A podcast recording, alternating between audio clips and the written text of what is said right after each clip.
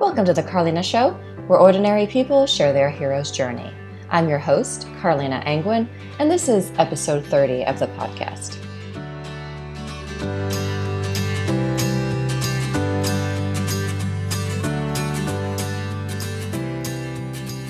Today on the show, we have Luke Smithwick.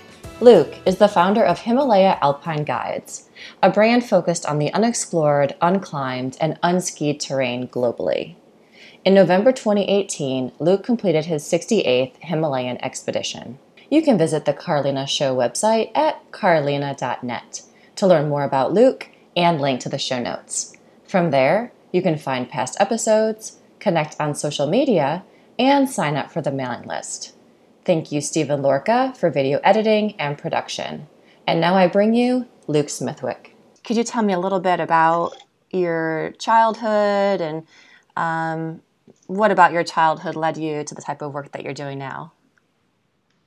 My childhood, I was born on the East Coast in Laurinburg, North Carolina, which is uh, really close to nowhere. It's a really small uh, farming town uh, close to the South Carolina border between uh, Charlotte and Wilmington. Mm-hmm. And uh, I was a scout. I was really into scouting there. Um, that's really what introduced me to the outdoors and it's what really uh, uh, got me going with what I do today uh, as a climber and a skier. Uh, we made a lot of trips into the Appalachian Mountains, and uh, that's really where I got started with what I'm doing. Okay. So, okay. So, do you have any siblings or? I do. I have two two older brothers. Yeah, and they still live on the East Coast, and uh, one's in Florida and one's on the coast of North Carolina. Okay. So, Okay. And so, how old were you when you moved out west?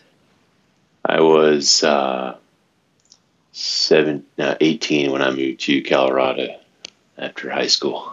So. And you moved there for college? I did. Yeah, I went to school at University of Colorado Boulder uh, for anthropology and biology. So. Okay. And and what um, when you started that program, what were you hoping to do with your degree? Archaeology. So, uh, um, but I quickly came to learn that archaeology is not like Indiana Jones. it was, uh, it was, uh, we were on the beach in Alaska using tiny bone shards to try to figure out, you know, an entire village or a culture. And, uh, it was not as, uh, it wasn't what I thought it was going to be. Um, but I did enjoy the work, but, uh, uh, guiding became more more uh, uh, more of a profession to me uh-huh. over time. So. So did you first go to Alaska through this project with with um, the University of uh, Boulder or Colorado at Boulder? Uh, I did not. No, I originally went as soon as I finished college in Boulder. Uh, that summer, I went to Alaska for a guiding job, and I was guiding uh, whitewater that summer in Denali National Park as a whitewater guide. And from there, uh, that winter, I moved to Girdwood, Alaska, which is down near Anchorage, mm-hmm. and started uh, ski guiding and uh, uh mountain guiding there as well. Um, but I had done that previously. It, really, how I got into guiding was through the Colorado outdoor program. Mm-hmm. So uh, at the school, I was leading school uh, student groups, peer groups, uh, out on trips in the Colorado Rockies. So mm-hmm. that's how I got started with guiding. Okay, and you lived in Alaska for ten years after yes. you graduated. Yes. Tell mm-hmm. me a little bit about what you did there and um, what that was like. Well, I started out, as I mentioned, as as a guide there.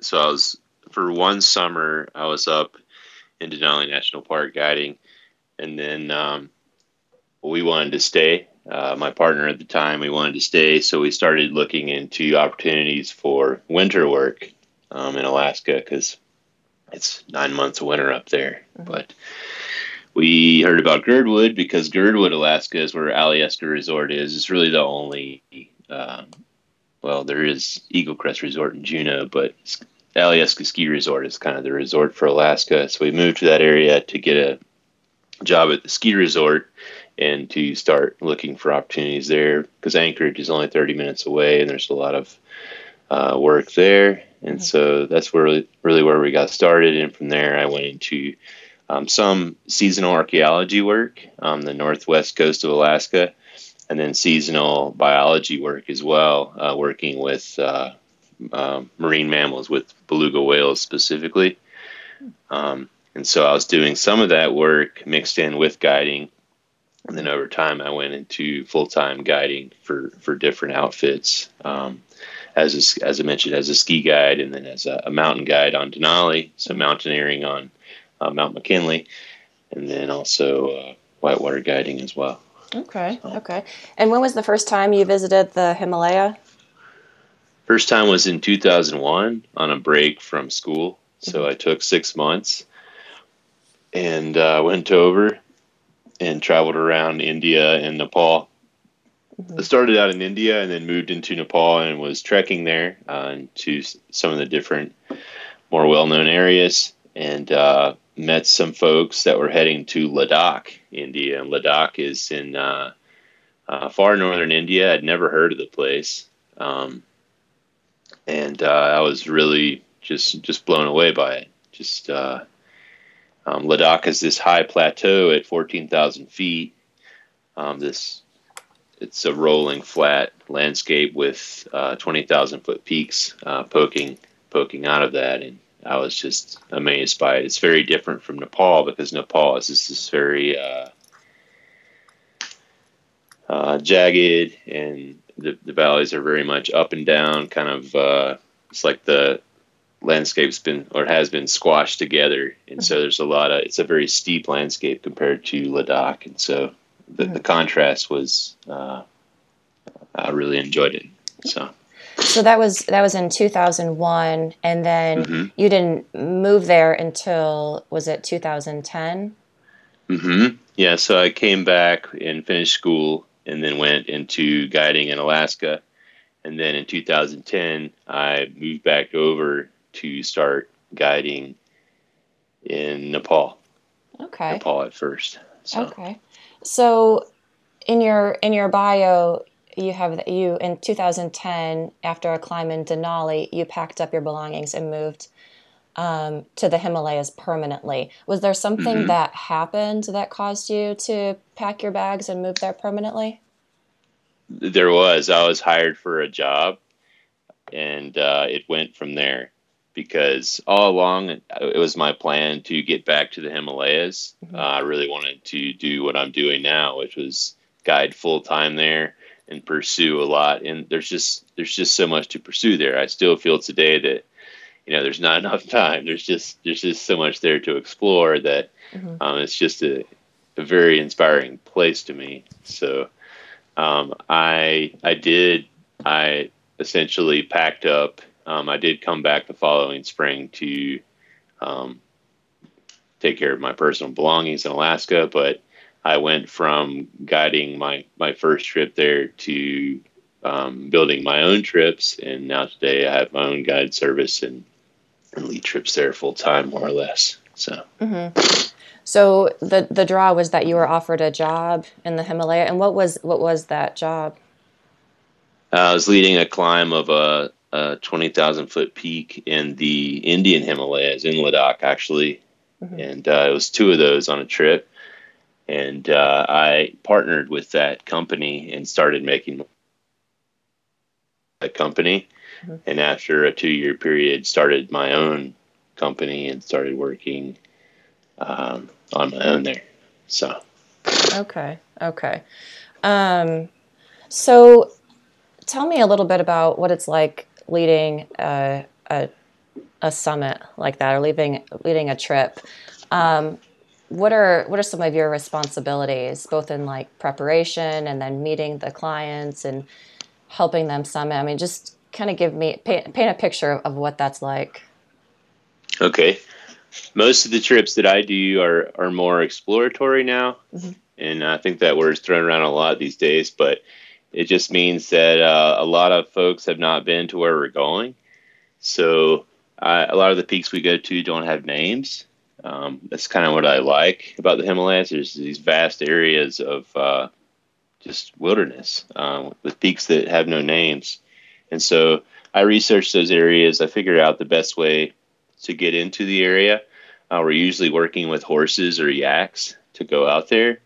Um, and so I create a plan um, and I have it on my website and I discuss with climbers about um, the plan and then we put it together and, and go out and usually the, the, expeditions are two to six weeks long uh, depending on the size of the peak and how far out off the road it is.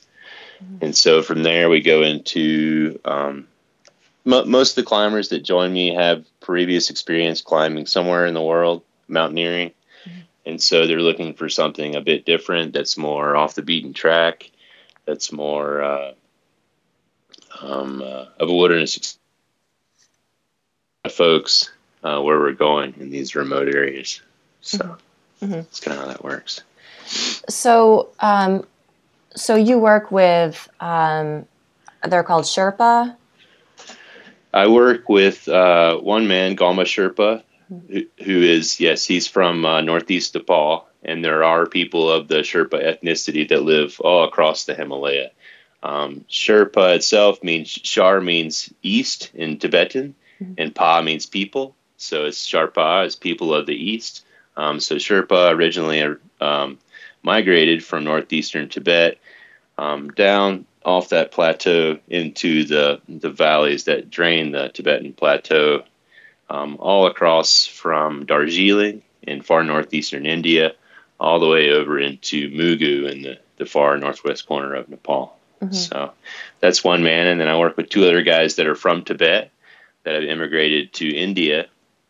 And we all work together. So we're kind of the core of Himalaya Alpine Guides, my company. Mm-hmm. So. Mm-hmm. And how do you work together? What, like, how do you sort of rely on each other?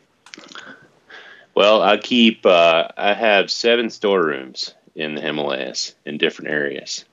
And I move between those storerooms throughout the year. Um, and so we travel together to those storerooms. Uh, we get everything out. We get everything ready for for the the, the guests that are arriving to go climb and, and ski as well.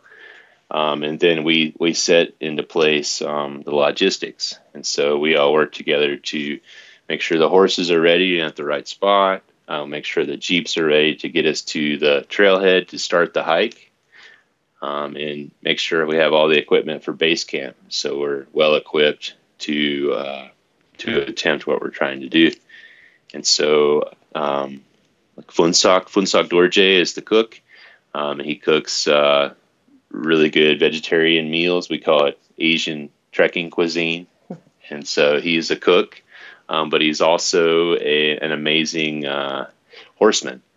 Um, he was he grew up on the Changtang Plateau, which is uh, northwestern Tibet down into India, and uh, he grew up in a pastoral family, so they were uh, taking care of yaks and horses, and so he knows animals really well. Um, he's also an Ayurvedic doctor, um, so he knows Ayurveda really well, and so we all have um, a, a certain number of skill sets that that come into play on the trip, and so um, I think that's pretty important for going into mountains to have people with these uh, a variety of skills that work for for uh, what we're trying to achieve. Mm-hmm. So, mm-hmm. And these are first first ascents. That's what you call them. They are. You know, it's kind of a, um, you know, in a sense, it's there. There isn't any record that's that's really. Um, there are some gaps and errors, and um, to say that a mountain has been unclimbed, um, it's hard to really know if no one if someone has ever been to the summit of a peak. Um, but we have we have certainly been on summits of mountains that have no evidence of anyone being there before. Um, on the summit itself, um, there's no record online or in the journals globally. There's alpine journals in the U.S. and in the UK and Japan um, that keep a record of things. And yes, we yes quite a quite a lot of peaks that we've uh, been to the summit of that we think people haven't climbed before. Mm-hmm. So that's kind of exciting to uh, to think about. Mm-hmm. So. Mm-hmm. Could you tell me some some stories or things that happened that were maybe a little out of the ordinary on any of your trips, just to sort of, um, you know, help us sort of picture what what a, a trek like this is like and the people that that are on them and what they experience. Okay, let's see. Let me see what comes to mind. Well, really, it's just what the Himalayas do with weather. Um, it's it's truly the mountains are truly massive, and when, when weather systems come in, we get large amounts of snow. Um, so you really see things that people see things they haven't experienced before in terms of weather, in terms of culture. Um, there's all these new experiences that um, that people have, which uh, really makes some um, nice memories. So, I mean, all, all, I can think of is one storm we had once where it snowed uh, seven feet in uh, three days, mm-hmm. um, and that was that was a pretty uh, phenomenal experience. Uh, we did have to wait a couple days for it to clear up, but just to see the power of the Himalayas and see. Uh, uh, I, I, love snow. I love skiing, so mm-hmm. it, it, was it was pretty fun and that's just what comes to mind right away. There's just there's so many stories. There has to be a, a bit of a prompt to to go some of them, but yeah, yeah, yeah, it was a big storm. Yeah, so, so, do you have people come on your trips from mainly the U.S. or from other countries, and what are they seeking? What are, uh, um, both you know physically and also you know maybe spiritually or mentally? I mean, what are people seeking when they take a trip like this? People are from all over the globe and that's another thing i like about it as well is we have really diverse groups. So we're not only going on these treks into beautiful areas and meeting locals and learning from them and also experiencing the natural history uh, snow leopard and uh, seeing yaks. But also we have people for example our most recent trip was from singapore and from the philippines uh, norway uh, germany and California. And so you have these people from all over the globe. We're all traveling in the mountains together and we're all learning from each other at the same time. So, you know, talking about cultural differences and learning about um, all sorts of things. And the reason why people come on trips is with me is because I think of the wilderness um, component, just because it's remote where we're going. And it's, it's not only um, you know, an exciting climb or an exciting ski trip, um, but also a nice hike. And uh, and there's not a lot of folks around. It's just a really peaceful uh, holiday. Mm-hmm. So, mm-hmm. yeah. What are some of the the cultural differences or the conversations that that people have um, on your trip? Gosh, it's just it's just uh, there's all these subtle differences from country to country and culture to culture, and it's it's fun to talk about those and about um, different you know events that are going on in different areas and hearing different perspective on things. And so, really, just we're going to do some pretty intricate discussions in the dining tent. We have a dining tent on trips, and so we have a kitchen where we cook the food. We have a dining tent where we all have meals together and then each person has their own tent. Um, but each evening, uh, usually we're there for a couple hours, just getting deep into the, you know, the uh, the uh, songbirds of southern Australia, or the or the uh, uh, the current situation with uh, hip hop culture in Manila, the Philippines. You know, it's, there's just it's just so diverse, and I, I love that. Mm-hmm. I really love that. So, mm-hmm. yeah. Yeah. Um, so in our in our conversations, you mentioned that um, that you have been up or uh, summited Everest and you have led treks up there, but what mm-hmm. you're doing now is is quite different. Um, it's the yeah. Could you could you talk about your relationship with Mount Everest and why what you do now is so different from that? Okay. Mount Everest is, uh, that was in 2011. I went to climb Everest, and it's a extraordinary place. We were on the Tibetan side, the Ch- China's Tibet, the Chinese side, climbing, and really what strikes you right away is the scale of things. It's just massive. just a massive landscape, and to be up above all of the Himalaya in that corner of Nepal, Nepal, Tibet, and just see it all. Um, what I what I didn't like about Everest was the number of people climbing. Uh, it was just a lot of people uh, to the point where sections of the route you're you're waiting to to climb through because there's a lot of a lot of people there, um, and so I, I kind of moved away from that because I really like like I was saying that wilderness experience. So being away from uh, a lot of folks, um, but I don't want to deter deter people who want to try to climb Everest. Um, I think it's great that people are um, pursuing on that peak. It is the highest mountain on earth, um, but it's not uh, really our focus. Mm-hmm. But we may actually end up going back from time to time with the guide service. It's just we're focused more on exploratory climbing and skiing. So. Mm-hmm. So when you make your the first ascents with with the groups, are you also making a first descent? Like, are you skiing? Do you climb summit the mountain and then you ski down, or do you summit the mountain and then turn around and go and kind of retrace your tracks back down?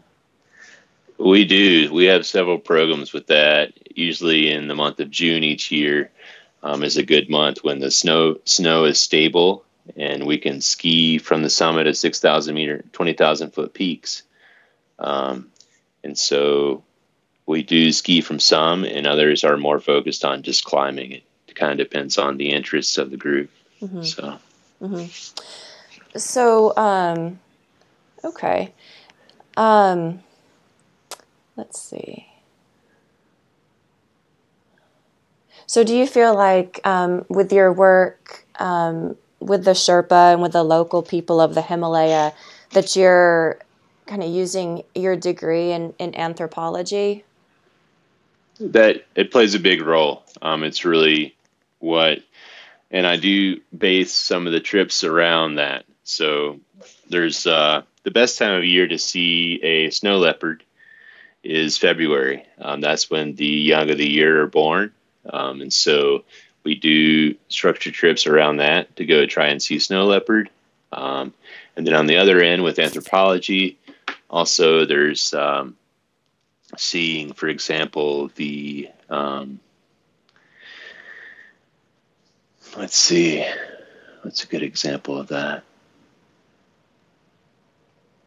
Like in Api Himal. So Api Himal is in far. It's on the the western border of Nepal, and over there it's it's like uh, the rest of Nepal was in the '60s, and so it's not as developed for uh, tourism. There's there's really no tourism infrastructure there, um, and so we're camping in in cornfields, and it's a very uh, much an adventure experience and to get to experience the uh, Raute, the Raute people.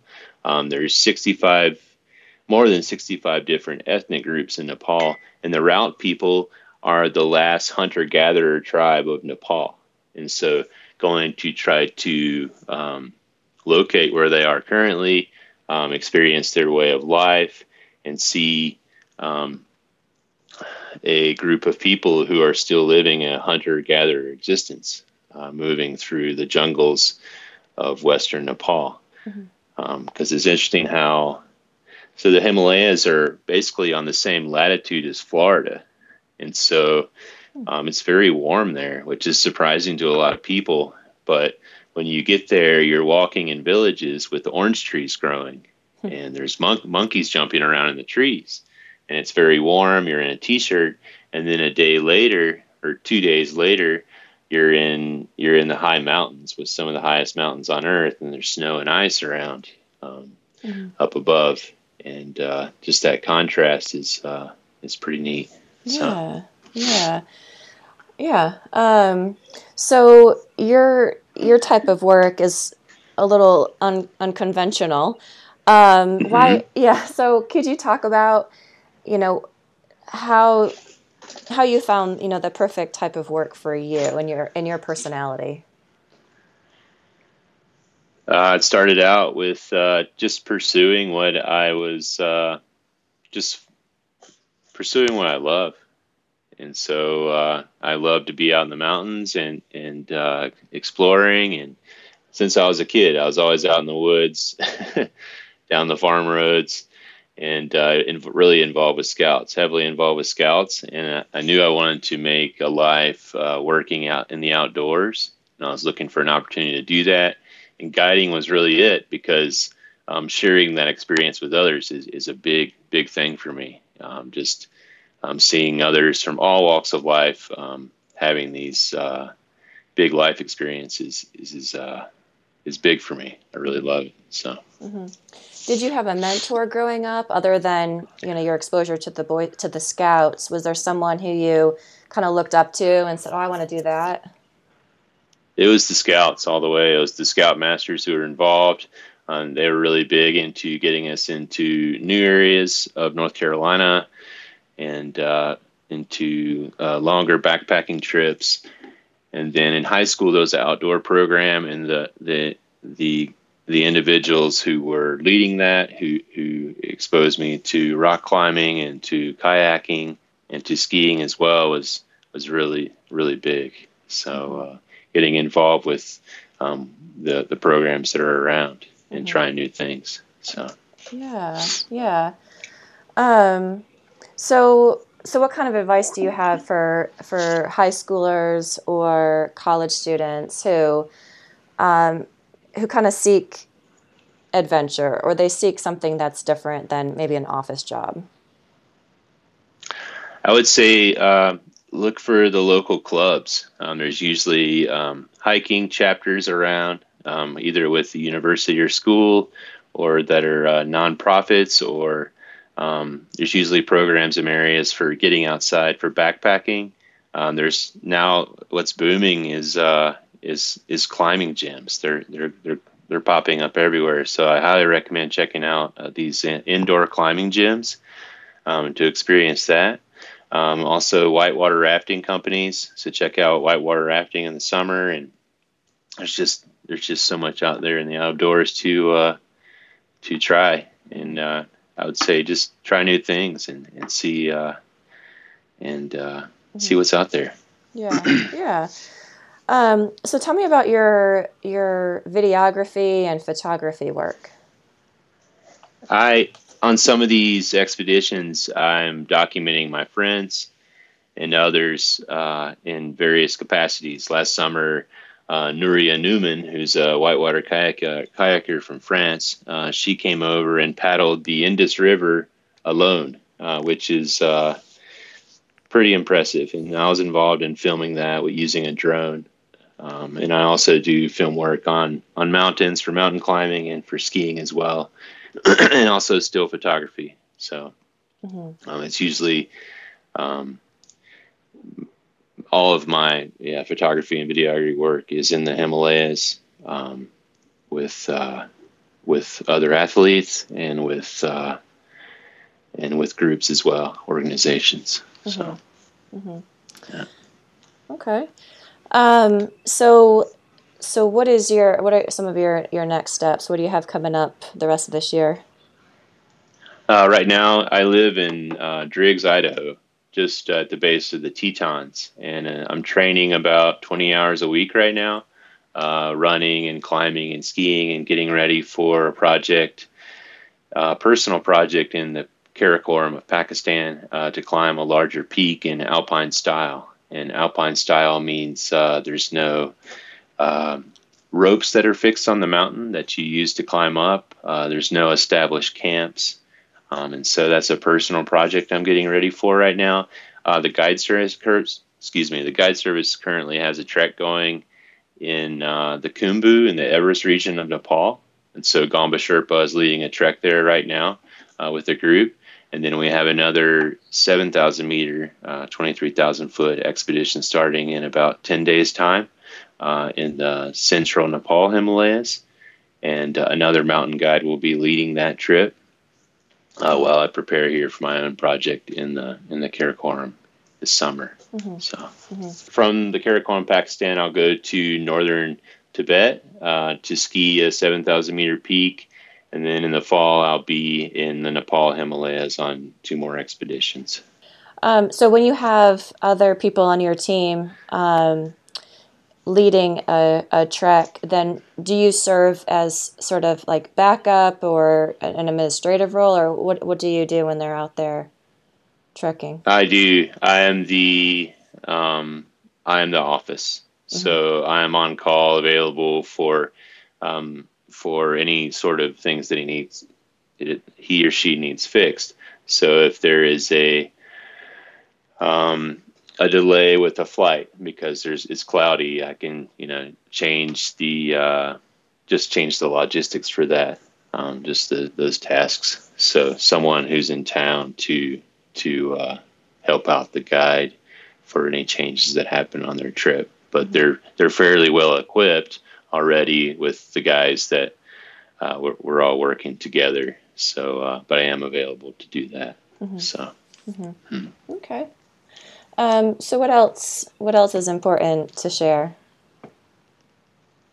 about the Himalayas? Just about anything. Just about anything. Uh, travel.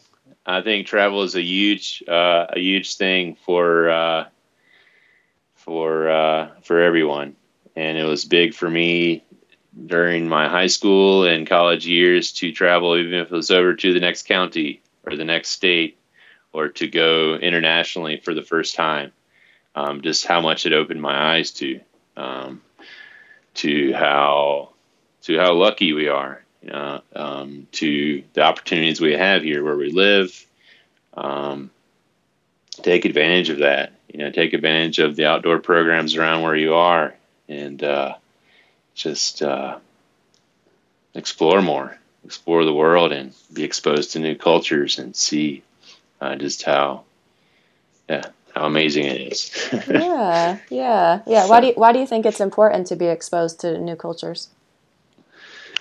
Perspective, uh, just perspective on everything.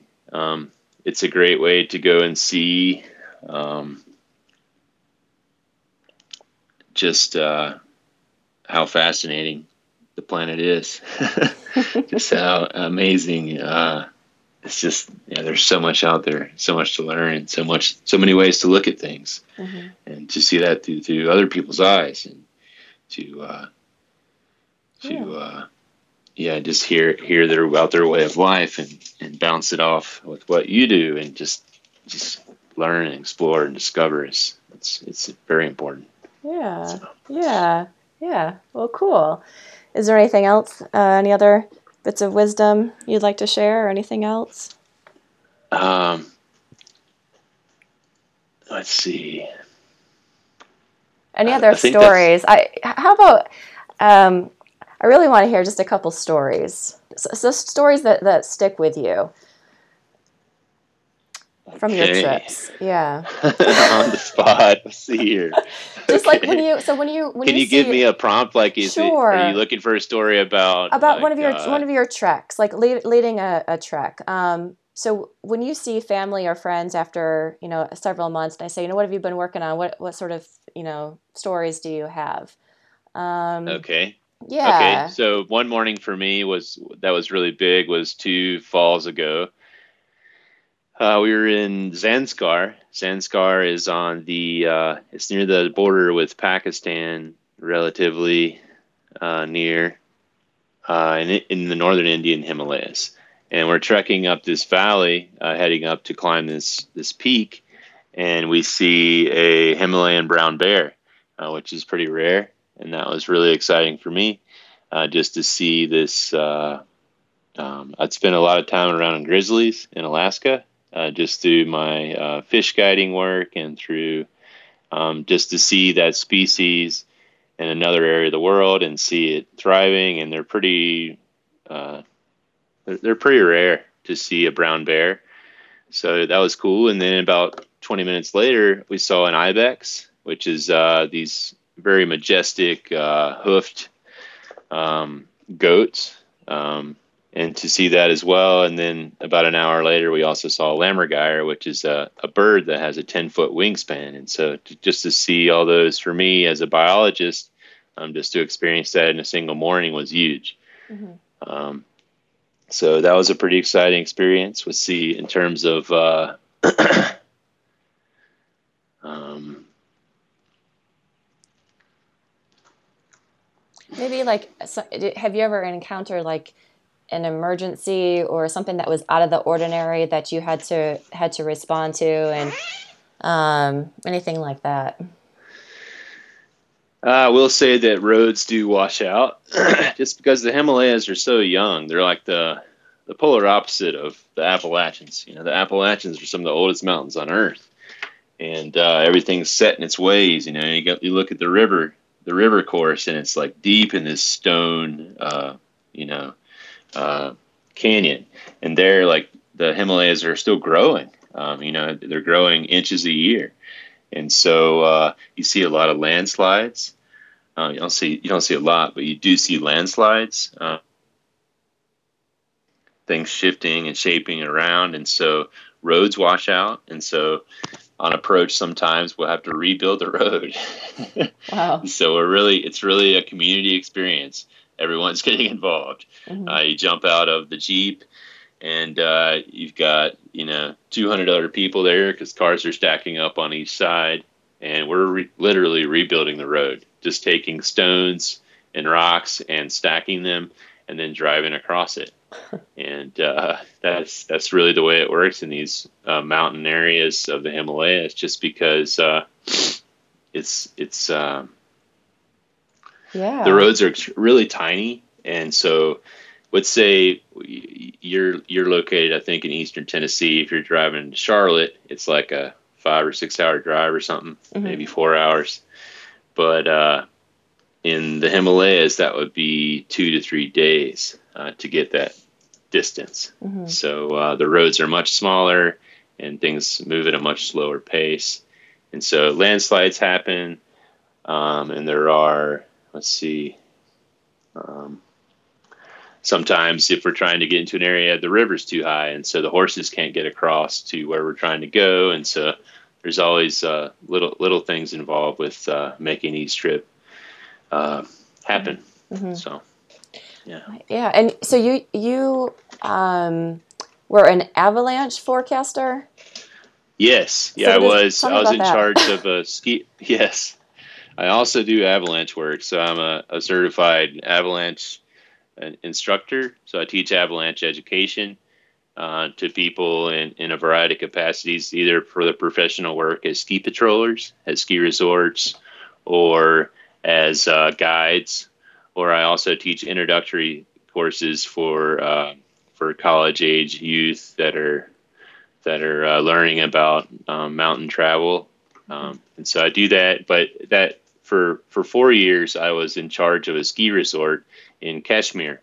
Uh, Kashmir is in the western Himalayas on the border with Pakistan and India. Um, and there's a gondola there, a, uh, a lift that goes to 14,000 feet. Um, and so from the top of that, uh, we I, I, maintained a ski resort, and so I used explosives to uh, remove avalanche hazard. So after you get a new storm, a storm drops a lot of snow.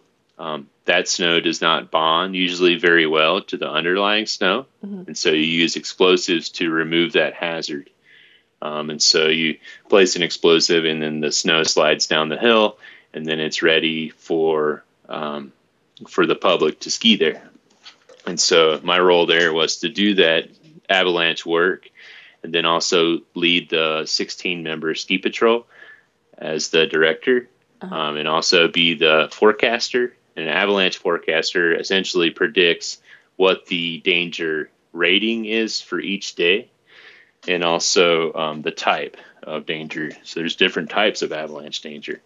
So each day I would issue a public bulletin to the state of Kashmir saying, here is the uh, the danger rating for the day, and this is what the concern is. And so that bulletin's issued to the military, the, to the altitude warfare school, uh, for India, um, and also to uh, the Indian Army, and also to um, the public in Gulmarg. So uh, there was that, and there was also instruction. And so in the evenings, two nights a week, I was teaching a avalanche awareness course to locals and also to to the public. And it wasn't really a course; it was just a basic uh, information. And so that's what that job entailed. That's fascinating. Did you also do like avalanche rescue work? Yes. So the ski patrol is, is 16 members. Everyone's Kashmiri, and we would respond if there was an avalanche in the backcountry. And so the, what the backcountry means is like you've got this big mountain, um, you've got this area, small area of the mountain that's roped off, that is the ski area. And that area we maintain, uh, like I was saying earlier, how we do that. And then outside of that is the backcountry. And in the backcountry means it's a wild snowpack. Um, it's not it's not uh, controlled or, or made safer um, by us by explosives. And so, if there was an avalanche in the backcountry outside of the ski resort, uh, we would respond for um, for that. And occasionally, every season or so, that would happen. We'd have to respond to help someone who'd gotten into trouble. So, can you give me an example of what you would do? What would we do? Yeah, to, uh, we would, rescue them. Yeah what's the protocol? Yeah. Basically, you close the resort, so the lift is shut down, everyone is cleared out of the resort, and then we respond with uh, up to or a minimum of eight people. And we go and we have a beacon. An avalanche beacon is a device that sends and receives a signal. And so, whenever um, you go into the backcountry, you have certain safety equipment you have an avalanche beacon, you have a shovel, and you have an avalanche probe. And so if a person is caught in an avalanche, they're they have that beacon on, and it is uh, putting out a signal. And so we can search for that signal um, and hone into where they're located underneath the snow, where they're buried.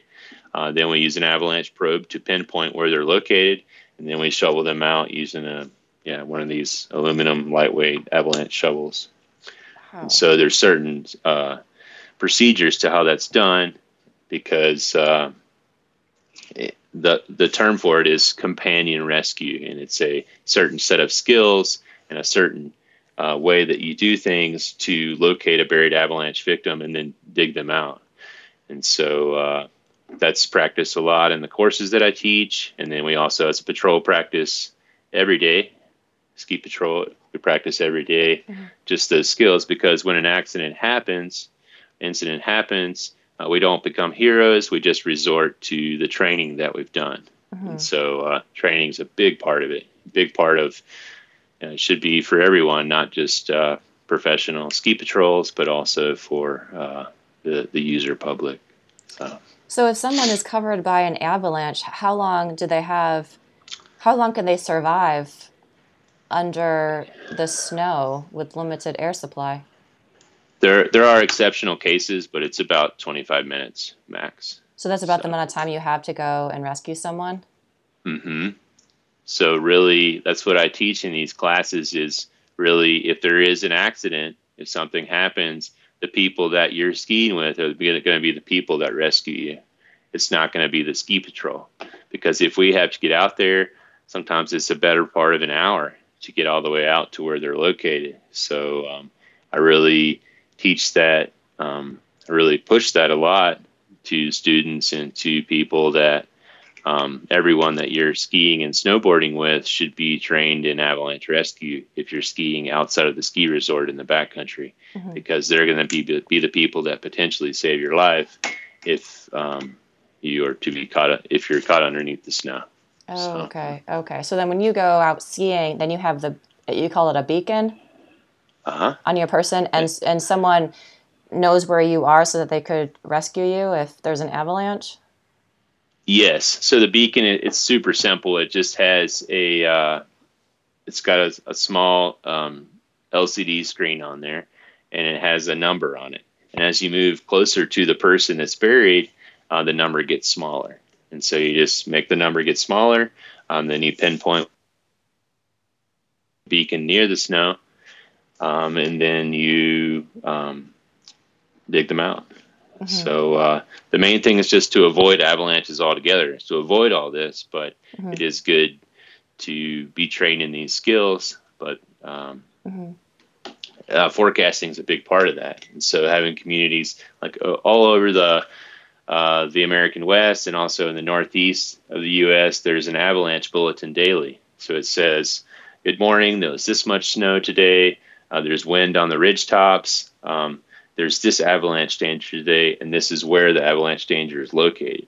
Mm-hmm. And so, backcountry users, be it a snowmobiler or a skier or a snowboarder, they're going to wake up and hopefully look at that avalanche bulletin, uh, see what the danger is today, and see how to avoid being caught um, in an avalanche. Mm-hmm. And so it's, it sounds quite frightening and scary, but the reason why people go out into the backcountry is because of fresh snow. Mm-hmm. Like powder skiing is an extraordinary experience. Like to, it's like uh, surfing on through the forest and through through the mountains. Mm-hmm. Um, through uh, just really light, um, low density snow. Mm-hmm. So powder powder skiing and snowboarding is why people like to go out in the backcountries because it's a very enjoyable experience in comparison to a lot of times when you go to the ski resort, there's a lot of folks there, which can be fun too, but there's usually a lot of people and it gets skied skied up pretty quickly. Mm-hmm. So meaning uh,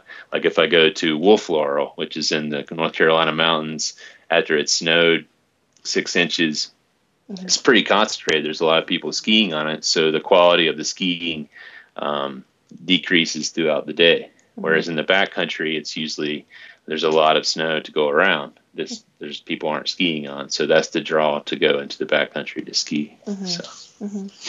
so you've been doing this for 20 years. Skiing. Yeah. I started when I was uh, 11. Oh. So that's uh, 29 years. Mm-hmm. Mm-hmm. Mm-hmm. So, so, how do you how do you how have you changed as as as a person from um, you know let's just say from college till now? Have have you changed? And how if so how? In term in terms of my uh, interests or? Um, just as you as a person you know if you look back at the at the the 20 year old um, yeah i mean how how have you changed over your career? Hmm. Uh, have I changed? I think I've become more conservative. Mm-hmm. Uh, I think that's a pretty uh, normal progression. but uh, more uh, conservative, become, like how like how so? As a as a guide, uh, be it on a river, in the mountains, or in, in any capacity, the more you experience, the more you realize can go wrong, um, and so you become more um, you you become more conservative and you become more prepared. Um, and so you start to bring um, just little things, you know, on these expeditions that to, to make sure things flow and go well, because mm-hmm. um, little things break, um, and so uh, you know, like a, a stove part or something, or so you, are more prepared over time. Is is how I've changed, and I've become more conservative with my uh, decision making because we're going out into these exploratory, you know, very remote areas, and so you have to really have a, a larger margin of safety. Um, for example, if we look at, you know, if we're out in the Colorado Rockies or in the French Alps, um, these places have very good rescue programs. If something goes wrong, I can hit a button on my on my uh, GPS device, or I can call 911 uh, for help, um, but that doesn't exist where we're going. Mm-hmm. And so we really have to be uh, conservative about um, what we win and what we decide to do. Mm-hmm. And so, uh, yeah, I'd say uh, over time since college, I've become more conservative, uh, become more um, interested in the depth of things. So not just uh, not just going to climb some, you know, climb something or ski something, but everything along the way. Because really, um, the the summit of a peak is, it, you know, it's it's really that it's cliched, but the, it's the, about the journey. It's that the journey and the process to getting to that summit are, are really what make a trip and make the experience. So, you know, seeing the the harvest in, in a remote village and and uh, northwestern Nepal or, or seeing a uh, you know a puja ceremony at a Buddhist monastery or just experiencing these very unique things along the way and then uh, and then going out and having that climbing or skiing experiences. Uh, mm-hmm. So uh, just just focusing more on the depth of trips is, is probably something I'm doing more now. So. Yeah, yeah, okay. Well, good. Um, so do you do you see yourself doing this for the next several years or so, or, or what do you have in mind for the future? Mm, I'm planning to do it for the rest of my life. So I'll be over there. Um, I, I, think I'll move more from climbing and skiing into uh, cultural studies, and also I want to do some more development work there. Um, I've been involved with water quality initiatives in the Himalayas. So when we go on these trips, we're bringing uh, clean water uh, filters, and also have funding now to install um, um, water pumps, so in-ground water pumps. And uh, I, would like to do more development work, not only with infrastructure in these areas, but also with um, with youth. So I'd like to work on uh, more trekking and climbing and skiing programs and also with uh, Himalaya Education Outreach Fund, which is a nonprofit I have, where I just work from face to face.